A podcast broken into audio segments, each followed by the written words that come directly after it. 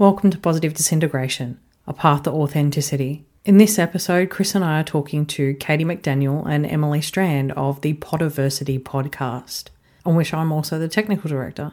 So for me, this is a particularly special episode because it's bringing together the two podcasts I work on, a bunch of friends who I adore, and two of my favourite subjects.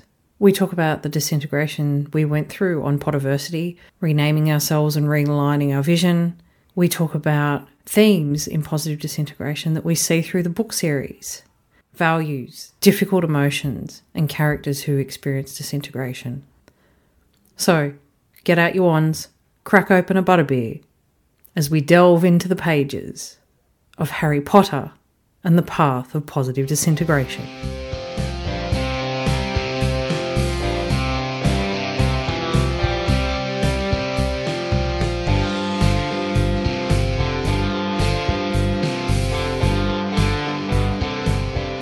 G'day beautiful listeners and welcome to Positive Disintegration. I'm Emma Nicholson. I'm Doctor Chris Wells. Chris, I'm so excited about today's episode. I'm jumping out of my skin. I'm excited too, although I have to say I know that you're very excited. I know. But I'm also excited. Because we're talking about Potter today, one of my favourite subjects. That's right. And I've heard, I don't know, maybe a handful of episodes of Potterversity, and I'm excited to talk with Katy and Emily today. I know, and it's good to have friends on, um, so that's also made me excited because I've been lucky enough to, you know, have some good conversations about Potter on Potterversity with these guys, and it's going to be cool to talk about it kind of through the lens of positive disintegration. So it's like my two favourite subjects are colliding. Yeah, I just listened to the episode you did with them about food, which we'll put in the show notes, of course, but it was great. And I was listening to you, Emma, and thinking that you are such an expert about Harry Potter. Like it's, I think our listeners are going to really enjoy this crossover. Cool. Well, I'm going to welcome our guests straight on. So welcome to Emily Strand and Katy McDaniel, the hosts of the Potterversity podcast. Hey, thanks Thank for having you. us on. Yeah, thanks for having us, Emma and Chris. And I'm going to break tradition here and actually get you guys to read out your own bios because you're such pros at this. Well, I won't read it out because I don't have it in front of me, but if I don't know it, then shame on me. Um, I'm Emily the Strand. Positive disintegration, em- Emily. I, I know. I Didn't yeah. Know yourself in a more authentic way. I'm going to try. I'm going to try. Okay. So I'm Emily Strand. I live in Columbus, Ohio, and I teach for a local Catholic nursing college. I teach um, religious studies courses and also cultural competency courses. I am, as Emma said, co-host of the podcast Potterversity with Katy, and I'm also co-host and co-creator of the podcast Meet Father Rivers with my partner in that, Eric Stiles. Um, and I do a lot of writing and publishing in the realm of popular culture, like Harry Potter, Star Wars, and Star Trek. Um, I have got a couple of uh, new anthologies out that I helped co-edit with Amy H. Sturgis, and um, and I love to explore the religious themes, especially of popular culture. Yeah, and I'm Katy McDaniel. I'm a professor of history at Marietta College in Marietta, Ohio, and I've co-edited a couple of Harry Potter anthologies, Harry Potter for Nerds two, and then uh, Emily and I have an anthology coming out based on the podcast, Potterversity Essays Exploring the World of Harry Potter, and that's going to be coming out, I hope, very soon. We are committed, I think, to bringing sort of scholarly approaches to Potter studies, but also, I think, like Emily, I'm interested in all kinds of elements of popular culture. My focus tends to be on the intersections of history and popular culture, and I've written articles and done presentations on uh, the works of Connie Willis. She writes about science fiction, uh, where time-traveling historians go back to various crises uh, in the past.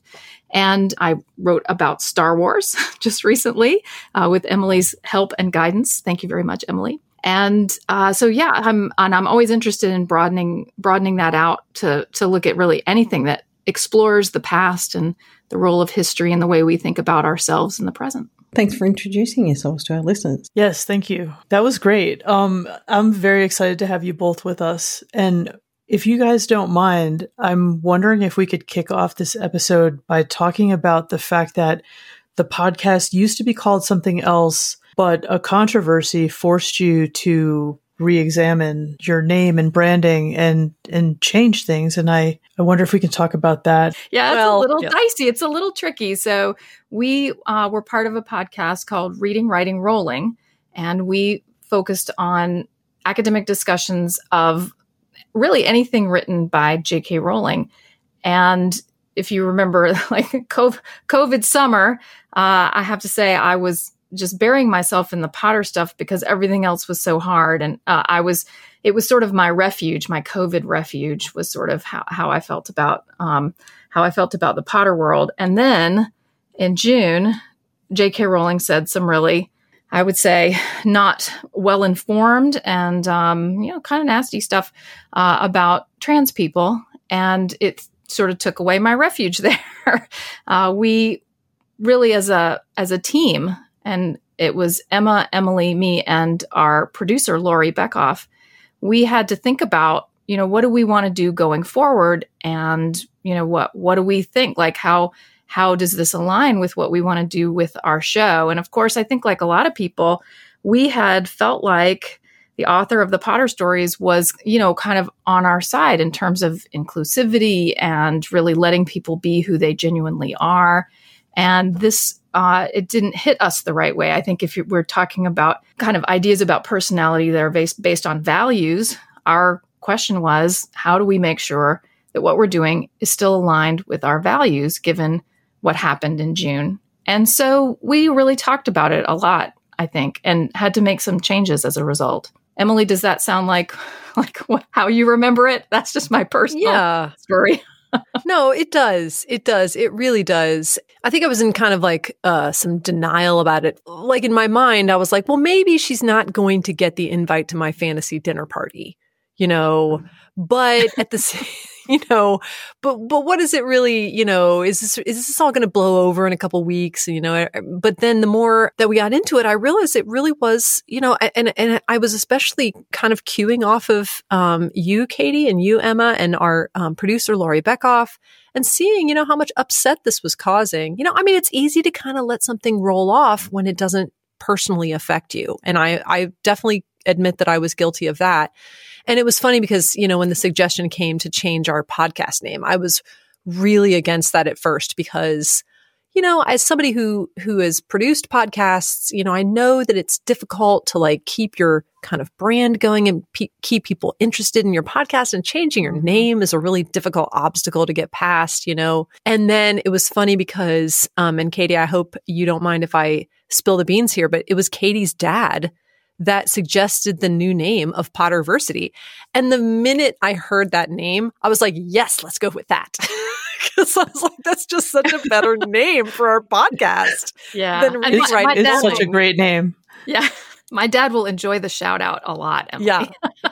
Thank you, Doctor Very, McDaniel. He's very pleased with himself. Oh, he should be pleased with himself, because that is just, it's, a, it's, I love the name because it sums up in just one word what we're about. And it's, yeah. I feel like it's easily recognizable what, you know, when you say the name is Potterversity, they're like, oh, I know, I know just what you do. You know, like, yes, we right. do that. Yeah. Yeah. So I, I was so pleased. It centers the show on what we're really most interested in, which is the Harry Potter universe. And that universe, I think, is still a place where our values align in terms of those ideas of inclusion and equality and um, all of those things that, that I think we liked about it. And so we were able to kind of center the podcast there, which I think felt felt really good. And from the title on, uh, I think that was helpful. Emma, is that how you remember it too? And like Emily, I think when that first lot of tweeting came out, I was like, okay, let's just wait and see, because I'm big on second chances. And I think I was a bit deluded going, surely she's going to see the error of her ways. And I've I've made the st- mistake in the past of thinking that because I can see something and that's how my values align, that other people are going to see it the same way. But it turned out to not be the case. So I was actually quite happy with the decision that we made to move away from that. And I think, Katie, like you said, it's good to keep an inclusive space, because let's face it, the Potter fandom is massive, probably the biggest fandom at the time. And I think it was important for us to maintain that space and say, there's still a place where everybody is welcome. And you know, in our reading of the text, we see themes of inclusivity and we see those themes about values, and it's important to, well, it was definitely important for me that we kept that space going so that we weren't abandoning the fandom. It had nothing to do with her. It had everything to do about how can we serve the fans and keep this alive for them. Well, it's important. I mean, as somebody who was a big Potter fan myself, it was really hard to take when that happened and when she continued to say things that I would call transphobic. Yeah, I mean, it's hard. Like, why should we have to give up these characters and these stories that we love so much? And I can't remember which one of you it was who recommended Monsters, A Fan's Dilemma. Oh, but I yes. put it, was it you, Emily? Yes, it was. I, I'm obsessed I, with that book right now. I put it on my wish list. I have to, as soon as I have time for, you know, non-work reading, I'm going to read that book, because this is a real problem. I mean, it is a fan's dilemma when you love something that has been created in whatever artistic, you know, manner that is. And, and then you find out the person who created it is a little problematic. I mean, and we're all human, of course, but there are different, there are levels of problematic, I would say. I can't wait to hear what you think about that book, because I really just got so much out of it. And um, for me, the transition to, to being Potterversity also had the added bonus of showing our listeners that we're focused on the text of the books. Um, for the most part, of course, we do. We, you know, as Katy always says very wisely, we don't, we don't focus on her. We don't let her off the hook either, you know. But we, we don't put the focus solely on her, or even majority on her. We, we really try to focus on the text, and that's part of why I liked where the transition, you know, ended us up, because we were there now with the podcast. It's really squarely focused on the text, questions of the author and authorship, and authorial intent, things like that come into play. That's a sidebar. But what we're focused on is the text. And these problematic authors really do almost give us the gift of making us focus on the works themselves. And I know, you know, there's some schools where you do sometimes bring in the author and their background and, and as a point of analysis. But yeah, so so I'm I'm I'm pleased with where we ended up. And and Chris, I hope you'll you'll send me a little message when you've read that book and tell me what you think. I will, definitely. I, I was going to say, too, that, I, you know, just to really reemphasize what Emma and Emily have both just said, I actually felt really good about it, because I felt like what we came up with was better than what we had. And so yes. It felt like we were moving towards something better and more positive and more what we wanted to do and be. And so it wasn't like a retreat. It wasn't like we were having to... to muffle ourselves or anything. It felt, I think it felt really, it felt like a really good direction to be going in. And I've, I've really, I've really appreciated what we've been able to build with under this new name, Potterversity. I'm really, I'm really proud of it. I'm so glad you brought that up, Katy, because when I thought back about it and the process that we went through, it was almost like a miniature disintegration in the fact that we had to stop. And yes. We had to self-reflect, and we had to think about, well, what are our values? What do we stand for? You know, what are we even going to talk about that aligns with that? So we made some decisions about, you know, think, we're not going to talk about Cormoran Strike. And we, we set those ground rules for ourselves. And you're right, it was more powerful going forward, but it just shows the value of taking that self-reflection step and thinking to yourself, what do I value? What is important to me? And how can I act in alignment with that so I'm walking my talk? And we did that as a little group. And I remember all those, you know, early morning, whatever the time zone, you know, conversations that we had. Or you know, late night. Yeah, six o'clock on a Monday morning, like talking about what are we going to do with the podcast. Um, but it was really fruitful and really helpful. But it just goes to show that, you know, whether it's in a group setting or by yourself, that act of self-reflecting is really important, and it can give you some really solid direction moving forward. And I've really loved how that's, I think, strengthened our relationship as a team. I think that, you know, we learned something about each other, and we're able to talk about some things that are really difficult, and we did some good problem solving. And I just think it's been, it's been positive for our group also. That's awesome. And I have to say that Potterversity is a fantastic name. And I really encourage our listeners to to listen to your podcast if they have an interest in Harry Potter, because it's wonderful. I really have enjoyed every episode I've listened to. And it's interesting to reflect on because, you know, I was just getting to know Emma and I listened to her episode about Petunia Dursley with you guys. And it was like, I was like, wow, I, I mean, not to out myself as a total novice of podcasting when I started one, but I was like, I just, this wasn't a format that I was really familiar with. And so, you know, I knew that Emma was your editor. And so, and then, you know, she had done that episode and I listened to it and I was like, wow, how cool is it that there's like podcasts about Harry Potter and they're talking about it in this kind of scholarly way. It's really good. Emma's bet on Petunia is really amazing. And I think one of the strengths of it is Petunia is this character that we have all these assumptions about, and we don't really necessarily even think of her as having an arc in the story. But Emma just very brilliantly brought that out through very close reading of the text. I do. Lo- I love your interpretation of Petunia Dursley, Emma, and really brought so much to that character that I think I had I had not even been interested in before. And I was like, oh no, Petunia's really fascinating. I felt the same way. I didn't know what she was going to say about Petunia that would make me like her better, or, you know, get like get some depth on that character. But oh my gosh, Emma, you were amazing. Thanks. I feel like the definitive version of that, Emma, is not the Petunia article is not yet written, because then you got to factor in the actor's portrayal of Marva Carasi-Andor in the show Andor. So you have to kind of bring that all together. Oh, totally agree. Totally agree. Yeah. Mm-hmm. But mm-hmm. Yeah, it, it's funny that you're talking about that episode, because it was a good exercise in putting myself in someone else's shoes and seeing things from their perspective. And it, it's funny because in the theory, Dabrowski talks about using subject-object thinking. So rather than saying, I'm the subject, I'm the center of the universe, everyone else is object, they are all numbers and shape, of actually flipping that dynamic round and, and trying to use empathy to get into someone else's place. And that's really what I use to get into the nuts and bolts of Petunia. It's like, well, how would I feel if it was me in her shoes and some, you know, wizarding war was going on and consuming my sister and Dumbledore's dropping my nephew on my doorstep like an Amazon package when I've got my own baby.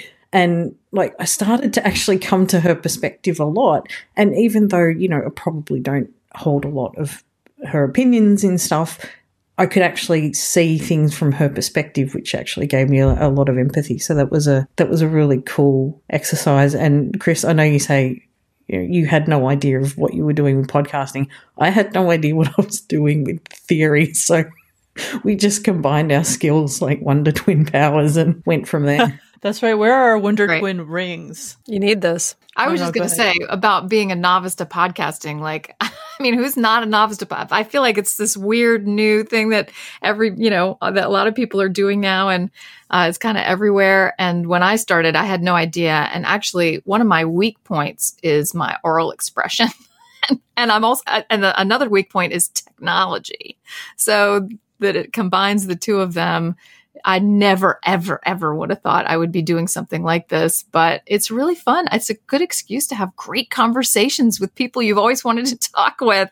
Uh, so I really, I really enjoy it. And you all do a nice job on your podcast too, Chris and Emma. Yes, I've been enjoying episodes of your podcast for sure. Yeah. And Katie, I would say these used to be your weaknesses and aren't anymore. And I would also, I will also just jump in and say that I actually went to a podcasting conference in like two thousand seven. Ooh, no. Wow. So I, wow. I know. Early adopter. I know. I was an early adopter of podcasts. So I just, it's the whole thing just like totally lit me up. I just thought it was so cool. And I used to go around saying to people like, podcasts are the future. You don't understand. We need to be doing everything with podcasts. And everybody thought I was so cuckoo crazy. And like now, like the job that I was in at the time, I don't even have that job anymore. Like it's been years and years, but I just sometimes want to go back and be like, see, see podcasts. It's storytelling. It's just a different mode of storytelling. You know, we see the value in like books and stuff. It's another way for people to share their stories. All right. Well, let's kick off questions with values and the importance of values. where do we see themes of values in Harry Potter, and especially values that are determined for yourself or oneself? Well, I'll I'll jump in because I'll be honest, the the first thing I think of is when Harry is in Madame Malkin's for the first time and she's fitting him with robes and yes, Draco Malfoy. Yes, you stole mine, Emily. Oh, I'm so sorry. I was so proud of Harry in that moment. And, you know, being being an older reader, even when I first read it, um, I feel like I can say that. Um, but I was very proud of him because I thought, gosh, he can smell a rat. And sorry to call you a rat, Draco, but you you were in that scene. And, and you know, Harry really, really just with his gut, you know, with not a lot of good upbringing, he can tell that this kid is not the type of person for him, and he makes a choice instead of kind of desperately clinging to any offer he gets from a friendship from someone in the wizarding world. You know, he says, no, I think I'm good. I think I'm good, you know? And so, and I like that because he, he, you know, maybe he wouldn't have gotten any other offers of friendship, but, but he knew he didn't want that one. And I, I really admire that in Harry. To me, that's where you see that Harry does have some internal core that has not actually been damaged by his experience with the Dursleys. I don't know if it's reinforced because he's always around, you know, Dudley, but also the Dursleys themselves are social climbers. And, you know, maybe he just can recognize that because he's on the outside of that and he's been oppressed by it. I, I'm not sure, but he's at least able to, he has some sense of himself and that, you know, he doesn't need that. He's not trying to win friends and influence people in that way. And I think it speaks to something that is, I don't know. I mean, you, you wonder, did he get that in his first year of life? That seems very unlikely. He was living, you know, with his parents. But there is something in him that he has, and you can see that right away. And, uh, you know, it's not just in his politeness, you know, even to Hagrid or what have you, um, but also in his... his willingness to, like you say, call a rat a rat, somewhat politely. It, it's funny because Harry, um, he seems to have that, what Dabrowski would call positive maladjustment. So he sees what's going on around him and he goes, you know what? No, that's not for me.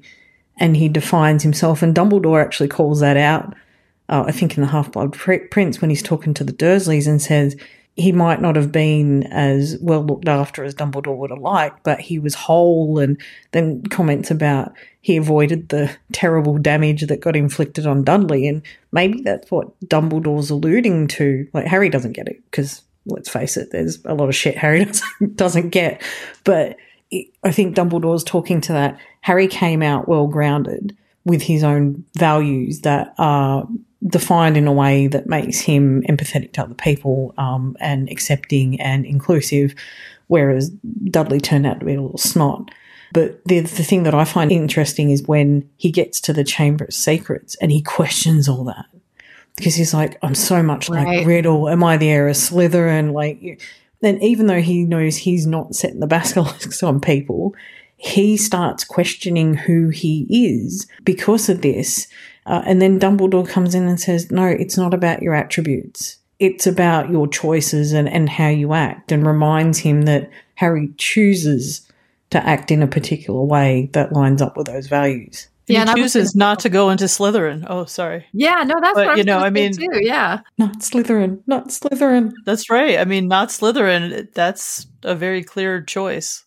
Yeah, based on what he's heard from Hagrid, who also, you know, he's Hagrid is is it's not uh, glamour that Hagrid represents, and Harry's able to see the value of Hagrid and Hagrid's opinion, and then you know it's clear to him like the other houses would be okay. He's not like aiming for Gryffindor particularly, but he knows that he doesn't want to go into the house that had all the bad wizards produced from that, and then that's what Emma is, you know, so interesting about book two. You know, he's questioning some of that. And I think it has to do with, I was reading a little bit on positive disintegration, and a lot of the beginning stage is, you know, you absorbing what the society says is is you, you know, is supposed to be who you are and what you're sh- what you should be doing and so on. And there's some way when he, you know, is caught speaking parcel tongue that somehow this everybody else uses this to tell Harry what he's supposed to be and who he's supposed to be, and it challenges his own self-perception in a way that really causes him distress, but leaves him, you know, in a stronger, more secure position at the end. It just seemed like it matched really well with the positive disintegration theory. Yeah, you're right. He questions it to the point where he goes to the Sorting Hat and says, did you make the right choice putting me in Gryff- Gryffindor? Should you put me in Slytherin? Like he, he's at that point of doubt where he doesn't even know in himself whether or not anymore he should be in Gryffindor or not. And, you know, the reminder that it's that he has agency, right, that he has self-actualization, I think is such an important, you know, one of those moments where Dumbledore talks to him at the end. And one of the most important ones, a common friend of ours, Lana Whited, has that on the signature of her email. It's such an important, you know, it's not our, it's our choices that are important. Lana's totally my Dumbledore. She really is. That's right. She's very wise. That's part of why. That's part of why. While we're on the subject of houses um, and values, I wanted to get some thoughts on Hufflepuff, because the other three houses arguably are trait-based. So, you know, the Sorting Hat sings the song, and, you know, Ravenclaw's where all the the smart people go, and Gryffindor's where all the brave people go, and Slytherin's where all the ambitious people go. But Hufflepuff, like, is often seen as the leftover, the dregs house. Um But really, when you dig into it, it's about loyalty and fairness and hard work. And it, it's really, to me, like a values-based house. And I kind of wonder whether or not that's why Cedric got chosen as the champion. I will say right now that um, my entire opinion of Hufflepuff is based on the musical Puffs. Yeah, it's it's like one of my favorite works of, probably my f- absolute favorite work of Uh, Harry Potter fan art. And, and yeah, I mean, they're all, I would say they're all values-based houses, but Hufflepuff, I feel like they really have the, the values that we all prize, rather than just the, the flashy Braves, you know, and the slithery Snakes and the, the obvious value on smarts and intelligence. But Hufflepuff is is really where, you know, the magic happens. Um, the hard work, the loyalty, just the the earthiness. There's an earthiness um, to Hufflepuffs that gets stuff done, you know, and and and gets it done well and with heart. And um, I, I just I just really, and I think that that musical really um, is it, it really shows what's essential to Hufflepuff, and sh- and shows us how that's something that all of us value, really. Well, and I think one of the challenges, though, Emily, is that they are regarded as, what does Hagrid say, a load of duffers or something like that, you know? Um, How eloquent. There's, you know, and that tends to happen when you have, like, I don't know, fraternities or school clubs. Like, there's one where you get the, you know, the kids who are not the cool kids, and they're, you know, more off, a little offbeat or something. And what I find really interesting is that their, you know, their cachet or whatever is like nil. they, they're not the cool, they're not cool, but they have these values. And I think that's an interesting, you know, that, that some people wouldn't want to be in Hufflepuff. I don't know that it, they, their values are appreciated as much as some of the other ones, but ultimately I think the story suggests that the Hufflepuff values are really, uh, really extremely important. And you see that with Cedric. He's such a good embodiment of those values. And even though he could really dislike Harry and be vindictive or whatever, he's actually ends up being pretty kind to him and apologizes when when other people uh, don't treat him well, and he rises above in a way. And it's one of the things I don't like about The Cursed Child, and we can talk about that if you want, but The Cursed Child, like imagining that if something, you know, that somehow Cedric would would become vengeful toward Harry for being humiliated. Like, that just doesn't ring true to Cedric's character at all, at all, at all. No, um, right, especially from a values standpoint, you know. Right. Yeah. There's one little line, and you know I'm big for, like, going into tiny snippets of dialogue and making huge big meaning out of it, but there's one little line where Harry tells Cedric about the dragons coming up. And the thing that Cedric does is he doesn't just go, oh, cool, I know, you know, my advantage. He says to Harry, why did you tell me this? He wants to know what Harry's motivation is. And when Harry says it's only fair that we all know, that I think that really speaks to Cedric and his values, and he accepts that as a reason for being told. Like, and so he takes it on board, and then he pays the favour back by telling Harry to take the egg into the bathroom. But I think that was a really good clue to Cedric's personality. He's like, why, why are you telling me? What, what are you getting out of this? And when Harry makes that declaration that he's doing it out of fairness, I think that's when Cedric kind of accepts it. Yeah, and can I just I, – this is taking it in a different direction, but but not not totally different. But, you know, the people who are fans of the Harry Potter story, like, who hasn't been sorted into your house? That's something that everybody wants to do. And I think it's really interesting to think about how the house sorting plays out among fans. And when I first did old school Pottermore, like way back, I was sorted into Slytherin, and I was like, no! Right, this that's Slytherin, that's no not good. Slytherin. I know. It was like, oh no, like how do I adjust my worldview if I'm looking at it through the eyes of Slytherin? And then there was all kinds of like, all the people who were in Slytherin were like, don't panic. We're actually pretty nice, you know. And it was it was a way to try to soothe the various people who'd gotten sorted into Slytherin because it was un- unpopular. But then on the new Pottermore, you had to start over. And as I was redoing the quiz, which I know is probably just random anyway, I tried to answer all the questions. I was like, what would be the least Slytherin answer to this question? Like, let's make my choices, uh, you know, make a difference here. And in fact, I was sorted into Hufflepuff the next time. And I was like, I think that is like the anti-Slytherin. I think Hufflepuff is the antithesis to Slytherin, not Gryffindor. And uh, and so in that way, I was like, yeah, I'll be a Hufflepuff. This is so that. funny to me. Like when I did the original, I don't think I've done the newer Pottermore, but when I did the original one, I got sorted into Hufflepuff, and I was like, hell no, this can't be right. I mean, because mm. I always fancied myself, you know, Gryffindor. But it's funny because it really made me look at that and say, oh my gosh, I mean, maybe I do have those Hufflepuff values.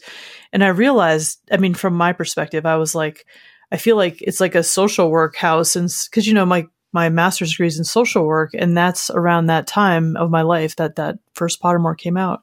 But yeah, I didn't want to be a Hufflepuff. I didn't really see myself in that house. But it's interesting because once that happened, it forced me to see Hufflepuff like through new eyes and recognize that I did have maybe these aspects of myself that I hadn't thought of. But also that I was always kind of a an outsider when I was growing up. I didn't fit into any of like the typical cliques of like high school, for instance. And, you know, and so I could be friends with people from other groups, but I never felt like I fit into any of them. Yeah, that's really interesting. And I think, you know, what was interesting too is that I think the people who are Hufflepuff Harry Potter fans also are like really big into let's pump up our Hufflepuff identity. Uh, and the the play Puffs, which Emily was talking about, it really hits this idea that you have this house that's kind of ignored and, you know, that's not as respected as the other ones. And yet they're really, I think they, they do have really great values. And, and of course, Newt Scamander has brought a little Hufflepuff pride as well. Yes. Yes. Love it. Love it. You know, I think I just have a real positive attitude toward, and I'm not a Hufflepuff. I'm actually a Gryffindor. Like every test I take is like, before I can even click like my answers, they're like, Gryffindor, Gryffindor. Like th- this one. You're like Gryffindor, the Ron you know? Weasley. It barely, the sorting hat barely touches your head. It touches my head. But, you know, when I was in like, okay, third, I think it was third grade, there was this new girl. And she just decided that the best way to gain friends and influence is to un- sort of unseat me from the little social group. So I don't know why I was picked. I was just picked. And so she kind of like ousted me. And all the girls that huh. I used to hang out with, yeah, they they all kind of turned their back on me like at her, you know, in under her influence, which was kind of a really interesting situation. Not nice at the time, but I remember consciously thinking to myself, all right, there are like two or three kids in this class I don't know. They were kind of like the ones that other people thought were the duffers, you know, not popular, didn't care about clothes, didn't care about social status, kind of did their own thing. And I thought to myself, I'm going to get to know these kids because I don't have any other options and I want to have some friends. I'm a people person, right? And I got to know those kids and they were the coolest kids and I'm still friends with them. Aww. And, and I think that's why I'm always like such, even though I'm not a Hufflepuff, I'm a Hufflepuff fan because these are the kids. And they, it, it was funny because they introduced me. Two of them were, um, one of them was a twin and her twin was in the other class. And she was really good friends with this woman who ended up being my absolute best friend of all time and like musical partner. I mean, so, I mean, just such a great move, you know, to, to get to know these people. So I think that's why I'm always so I think I think people think they they know what they want in in friends and colleagues and things like that, but what they actually want is Hufflepuffs. But they were being honest. Isn't this an Emma and Chris? You can help me. Isn't this positive disintegration what you just described? Oh, that you it, were it in a situation big. Where you felt like you knew who you were and you knew who your friends were, and then you had this unsettling, disintegrating experience, yeah. and you had to rethink that, and it was Definitely. It ended up being positive. That's cool. Yeah. It but was y'all definitely a recreation. I'm, I'm new to positive disintegration, so. No, that does seem like you had an experience like that. And I think like really you identify positive disintegration through the dynamisms that emerge in your life based on a situation like that. So if you go through something and you find yourself, you know, struggling with different dynamisms for different levels of development, right? And so, I mean, Shame.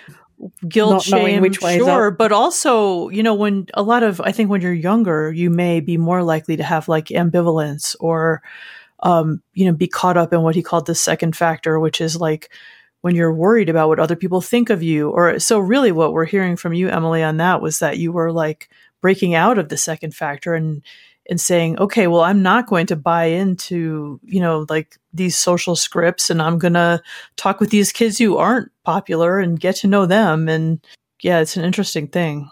Yeah, it definitely like took popularity, evacuated it of any kind of authority in my life.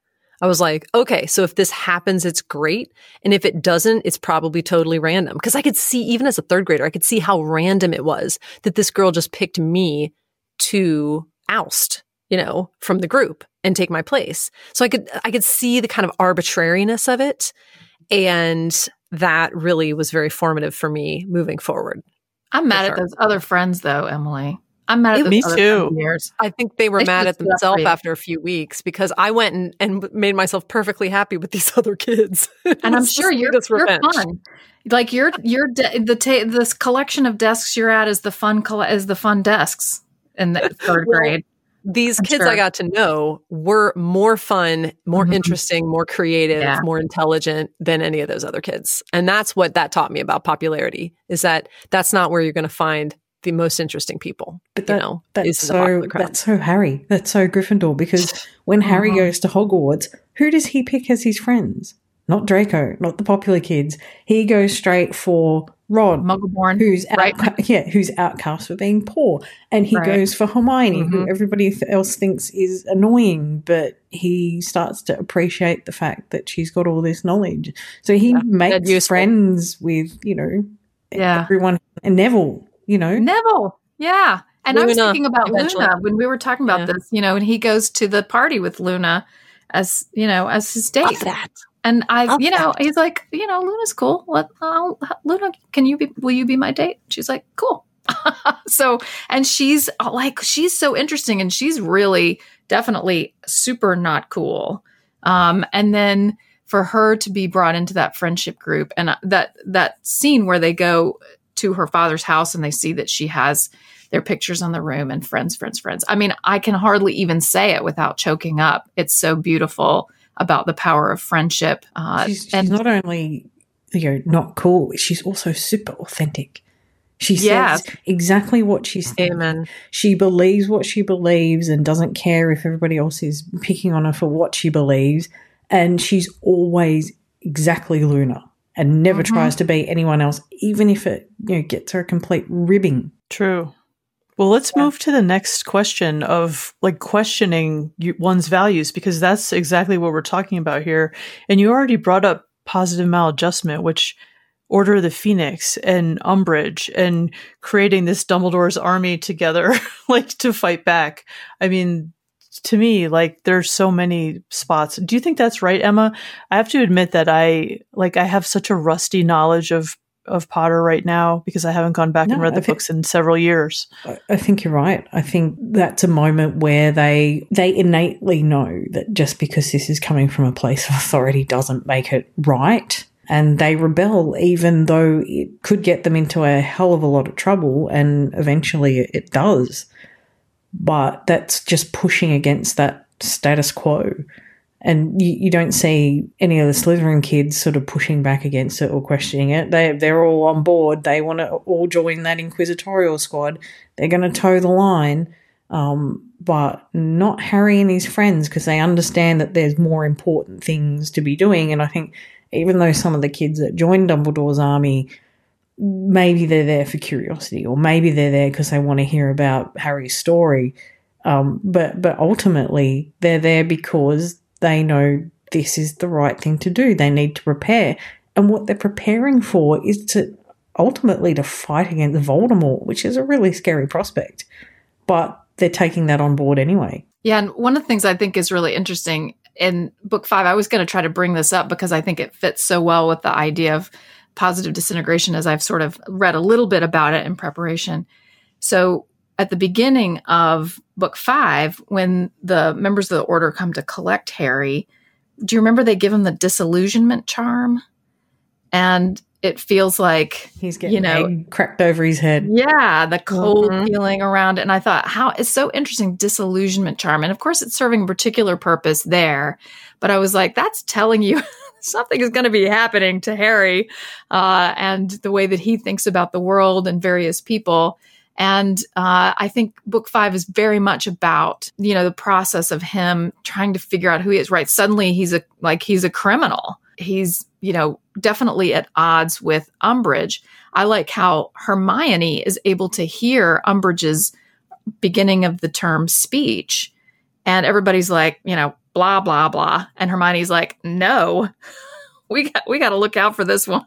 Cause I subtext I could, guys subtext. That's right. She's like, I, there was a lot going on.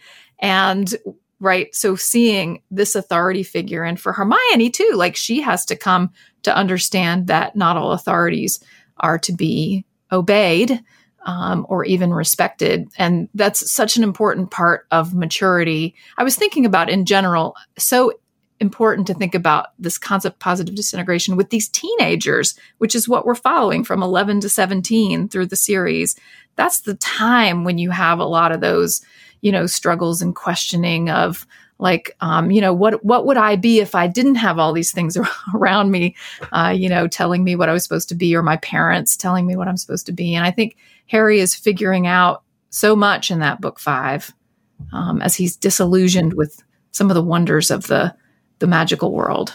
Thankfully, though, he's got Sirius, who is an absolute role model for rebelling against everything and doing your own thing. And the, the book that we've got coming out, my essays on Sirius. So, you know, I've done a lot of digging into this, but he had a family that were pro-Voldemort, basically, pro getting rid of the Muggleborns and having the wizards and the purebloods rule, and he just rebelled against that his entire life. He he rebelled against the the cool thing at school to a certain extent, because he didn't really like he you know, he was cool, and obviously he probably enjoyed some of the attention, but to a lot of things, like Sirius just marched to the beat of his own drum.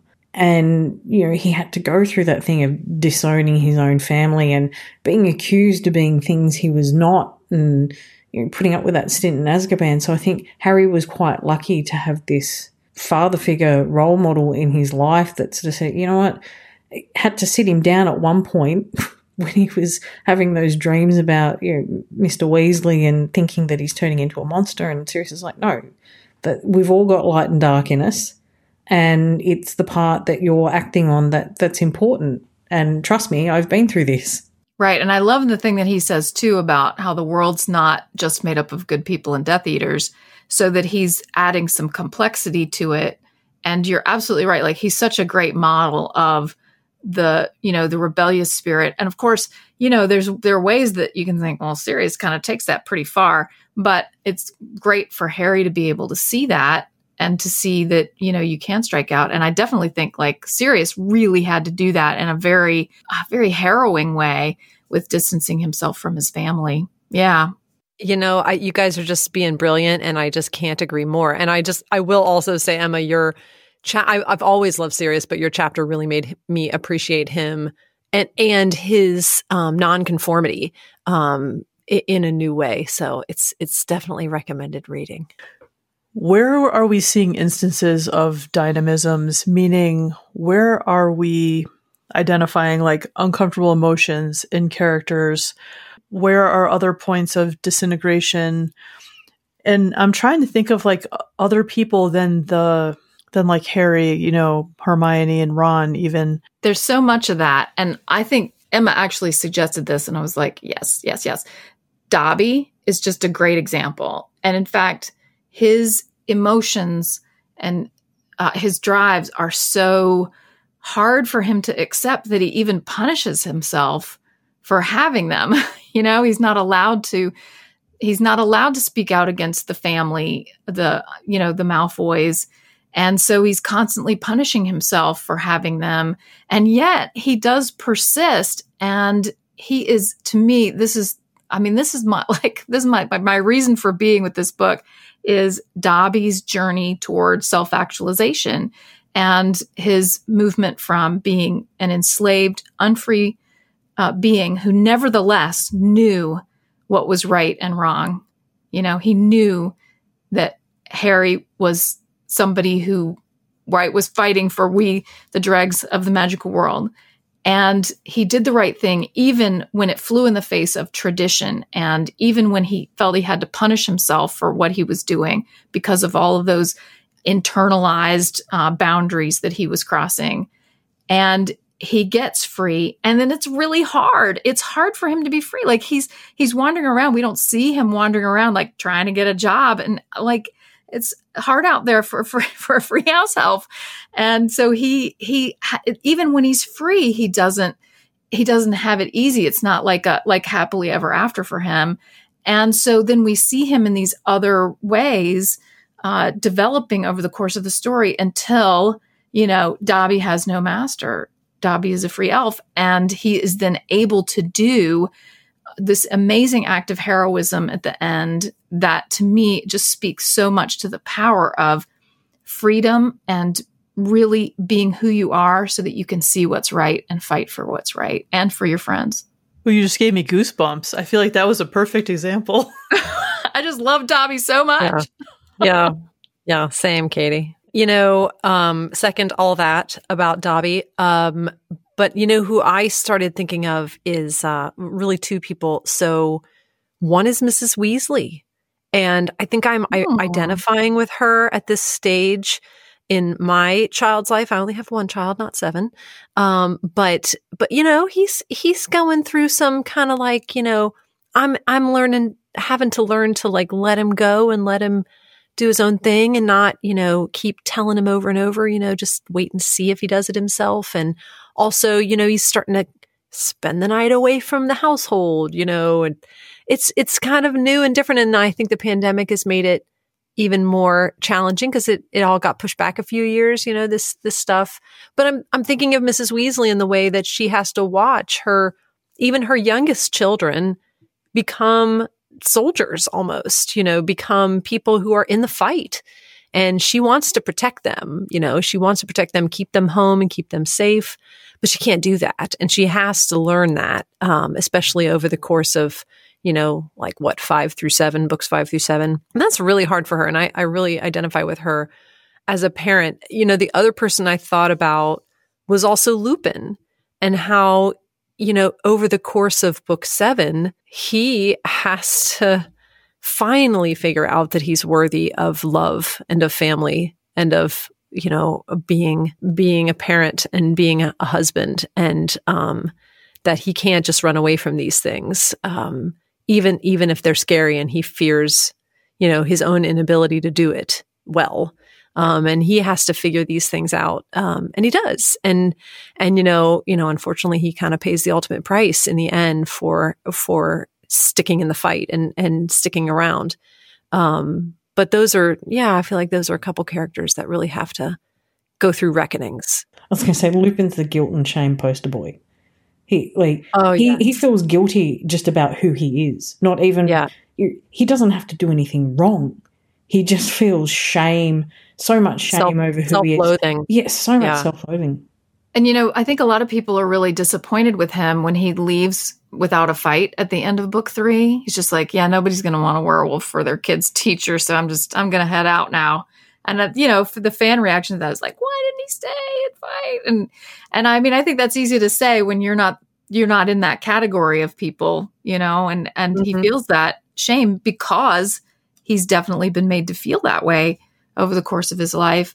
But then he does really come into himself. I think that's a great example, Emily. But then, you know, it's not easy for him. It's not easy for him to accept Tonks, uh, and Tonks' love. And then mm-hmm. the idea that, you know, he actually has an important role to play in his son's life. It, it's hard for him. And then when he goes out, like he's going out on his terms and mm-hmm. doing again, doing what's doing what's right and what needs to be done.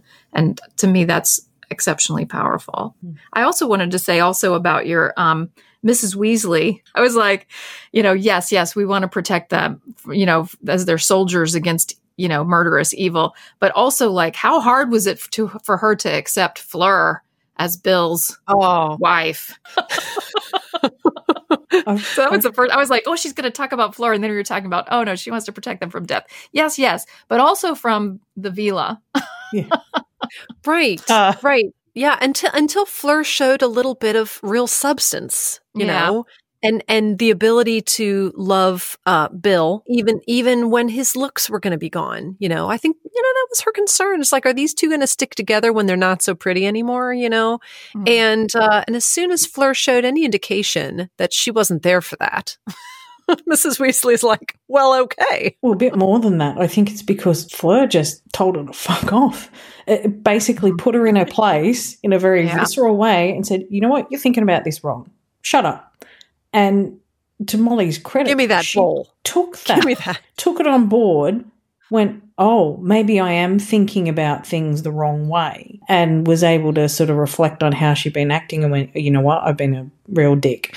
Um, and they, they were able to move on. I had assumptions about Fleur that were not, that were based on prejudice, I think, you know. I, I've got two examples. One's probably, I guess, more straightforward, and the other one's a bit of a fan, fan theory of mine. So where I see dynamisms most boldly is actually with Dumbledore. So when Dumbledore was young, he was in love with Gellert Grindelwald, and he was all about that for the greater good shit. You know, he had this stuff from his youth that had obviously sort of tainted his views toward muggles, but he was fully prepared to walk out into the world and seize power with Gellert. But then all that shit happened with Ariana, and he was forced to really self-reflect and say, what do I believe? And he transformed from someone who was, you know, young and arrogant and all about seizing power to someone who was inclusive and acceptive and all about protecting the muggles. And he went through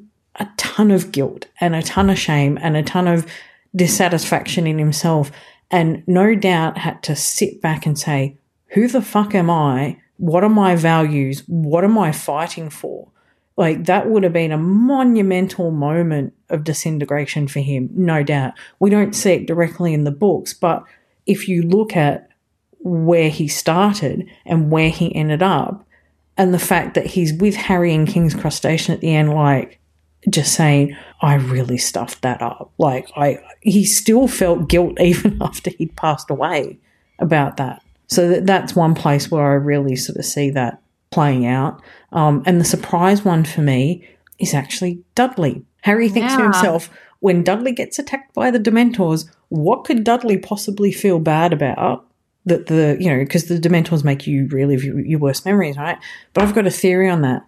My theory is that the Dementors made Dudley look at all those moments of his life where he'd bullied Harry and he'd bullied other kids. And I think they made him feel a bunch of repressed shame and guilt that he was in denial about. So, you know, Vernon and Petunia were like all about the, yes, you know, they just babied him and coddled him. And I think maybe that's what I alluded to before when I said Dumbledore spoke about the damage inflicted on Dudley. They put him in a state of denial about who he really was inside. And you'll notice that from the Dementor attack point, he was different to Harry. Like, he left Harry alone. He left him the cold cup of tea. He had a change of heart at the end and shook Harry's hand and said he didn't think he was a waste of space. And that's what I think Dudley actually went through, his own moment of, oh, crap, you know, who am I? Who have I been? And I think he felt a whole heap of those dynamisms and a whole heap of that, heap of that self-doubt. And that's what I think he saw when the Dementors attacked him. You know, I love that. And one of the things that's been my great s- dissatisfaction with the last novel was that I didn't think we got that with Draco. I felt like with, you know, with um, Dudley, we could see, mm, there's, you know, there's some growth and, and change there. And, and Dudley, like, there's something kind of interesting going on with him. And with Draco, I didn't see that as much. I do think... You know, Draco, I was thinking about this in terms of positive disintegration, and I'm not sure exactly where it fits, but I think the whole Malfoy family is having, you know, some tension over, you know, we're we're purebloods and we want political power and, and uh, you know, domination over wizarding society and certainly over muggles. But then when they see what what it's like and they see that it's actually, I mean, it's really taking over their family and it's taking over their relationships and it's putting them in jeopardy. And I think that Lucius and Narcissa are actually very bothered by how Draco is put in danger, like not dissimilar to, Emily, what you were talking about with Missus Weasley. And ultimately, where do they end up? They're loyal to each other as a family. And you can see some mm-hmm. of that. I'm not sure that's You know, that's not as as high an ideal of, you know, as maybe I had wanted. And it's definitely not, I I never think of Draco as having a moment of redemption. But at least it does show that they, they are valuing their family over this ideology and the ambition that they had placed in it. And so there's something there that makes me think that they as a family would maybe be changed at the end of it. I think there's something to that. You know, I think that they move out of, you know, that very like integrated state that they're in of, you know, like all that what you just described. And they go into the, you see that there's a possibility, like the, the possibility exists that they could rethink and disintegrate. But I, I also agree that they don't get there. And it's too bad because I was, I don't know. It's interesting to me. Like I, I can tell that in my mind, some fan fiction has like bled into my memories of reading the books because, because you know, I think that like so many people, when I hit the end of the books and I'd read them more than once, I like dove into fan fiction. And it's really interesting when you get into fan fiction because you see like what upsets other people about the story and they try to make it right in their own writing and they take the relationships that they think are important and write about them. And there's so much in the fan fiction world about Draco, Draco redemption stories, you know, uh, Draco and Harry as a couple or, or like whatever, you know, I mean, it's, it's just fascinating to me. There's so much that you can do with these characters and like put them through their trials that you come up with if you want to, but that's obviously a whole different path. Yeah, no, I do love that though. I mean, because what that does is it, it shows you that the fans are looking for some growth from these characters. And, you know, if, you know, the author's not going to give it to me, well, I'll, I'll just make that one myself, or what people call head canon, which I love. It's just in my head. This is absolutely the way the story went and should have gone uh, all along. And I agree with that. And something that I think is interesting about those, you know, the romantic pairings, whether it's Harry Draco or Hermione Draco or, or whatever, I think they're interesting partly because, and I, I'm saying romance, but we know it's often very quite physical, um, that there is some kind of, I don't know, like some kind of apology, some kind of, you know, um, reconciliation that that's supposed to be representing. And I just find that to be really interesting, you know, thought experiment through narrative. Agreed. Well, in headcanon, I've never heard of that. So yes, thank you. That's very, I can, I can tell that I have my own headcanon for sure. Mm, yeah, definitely. Like me and the musical Puffs. So it's just basically my headcanon. It's like, I need to yeah. check that out because I haven't heard mm. of it. You so will love good. it. You will love it. It's so, and it's fun, but it has so much heart, and it truly is right in line with the values of the series yeah. itself. I just love it. I also genuinely great story. Yeah. Emma, I wanted to respond to what you said about Dumbledore's transformation too. And one of the things I think is interesting is um, that, you know, he's still flawed for sure, right? And one of the things that is problematic is that he kind of leaves Harry to discover his flaws after Dumbledore is gone. And this sends Harry into another phase of disintegration, I think, right? Where he's got to decide, like, wait, if Dumbledore wasn't a good guy, then what am I doing? And then he has to really come to own his own values and not just say, I'm Dumbledore's man, right? So that he has to come to it for himself. And he does that at Dobby's grave, ironically, when he's yeah. um, Horcrux's Hallows. Do I trust the Dumbledore? Do I follow that path? And by the time he meets up with Aberforth in Hogsmeade, he's he's made his mind up, but he had to take, you're right, he had to take that time of self-reflection to say, what do I believe? What do I trust? How how do I want to act? Right, yeah, and not to assume naively that the side of good is represented by perfect people. Um, and, you know, I think Aberforth even pushes him on it. He's like, why are you following my brother? And so that Harry really has to own it. He has to make very conscious decisions along the way once he decides. And to me, that's an extra phase of maturity that he has to, you know, again, to really understand that he, you know, he's imperfect, and so are some of his heroes. I'm going to ring composition this and circle it all the way back to the beginning. The power in the headcanons, the reason why people in fanfics want resolution, the reason why people are still looking at these books, Um, and they're seeing their own journeys reflected here, is because it shows that people are going through their own stuff like this. And even if they don't have the labels from the theory to put on it, you know, maybe they are going through their own disintegrations. Maybe they are feeling dynamism. Like Emily told us she was feeling this way, you know, in third grade. You know, it happens to kids. It happens to teenagers. It happens to adults. And we're all going through that continual process of trying to figure out, you know, who the fuck we are. You know, what do we value? What's important? How should I be behaving? And I think that just shows the importance of us trying to get the theory out there, because once people have these frameworks, and whether it be in something like fiction or whether it be from the theory, it helps us make sense of those journeys. And I think that's really why I gravitated to the Potter series in the first place, without even understanding what the hell it was about, because when I was deep in these books and rereading them all the time, I was going through a really shit period of disintegration. I couldn't figure my life out. I didn't know who I was. And now looking back on it, I see that the reason why they spoke so powerfully to me is because it was describing something that I was going through myself. That's really powerful. Right. I agree with that too. And I think literature can serve that purpose, but also really good to be, to be conscious of these processes. And we're in a society that sort of suggests that we should be happy all the time, you know, and if you're not happy, like, what's wrong with you? We need to give you some, you know, take some drugs or like get some therapy or something, but that actually powerful and difficult emotions are important. And I think the books show that as well.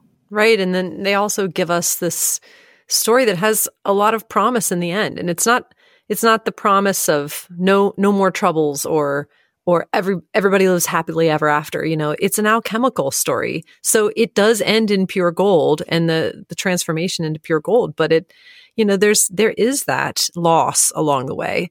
Um, but you know, it helps us understand that loss as a contributor to our ability to, you know, reach that golden state in the end. Emily and Katy, I'm so glad that you joined us. And all I can think of is I hope that you'll come back, because for one thing, I would love to talk with you all about Snape And like, there's just Ooh. other characters. I we just have yes. to come back, I think, and do like another whole episode. Can of worms a lot. Can of worms a lot. Yeah, this was fun though. I'd love to come back. It was. Thank you. It was. Thanks so much for, for coming on here. It, it's been fantastic, and you know, it's good to host you guys on our podcast. And I, I love working with you guys on Potterversity, um, and it's been fantastic to have you here. So thank you so much. Same. Yeah. Thank you. Thank you both. Thank you, Chris. Uh, always a pleasure. Thank you. It is always a pleasure. And thank you, listeners. We really appreciate you joining us on this journey, and we hope that you got as much out of it as we did. Continue your path to authenticity through the links in the show notes. Subscribe to our Substack newsletter for stacks of cool things delivered straight to your inbox. Explore the Dabrowski Center, email us, or join us on social media. And don't forget to show your love by liking, subscribing, grabbing some Positive Disintegration merch, or leaving us a rating or review on your podcast platform.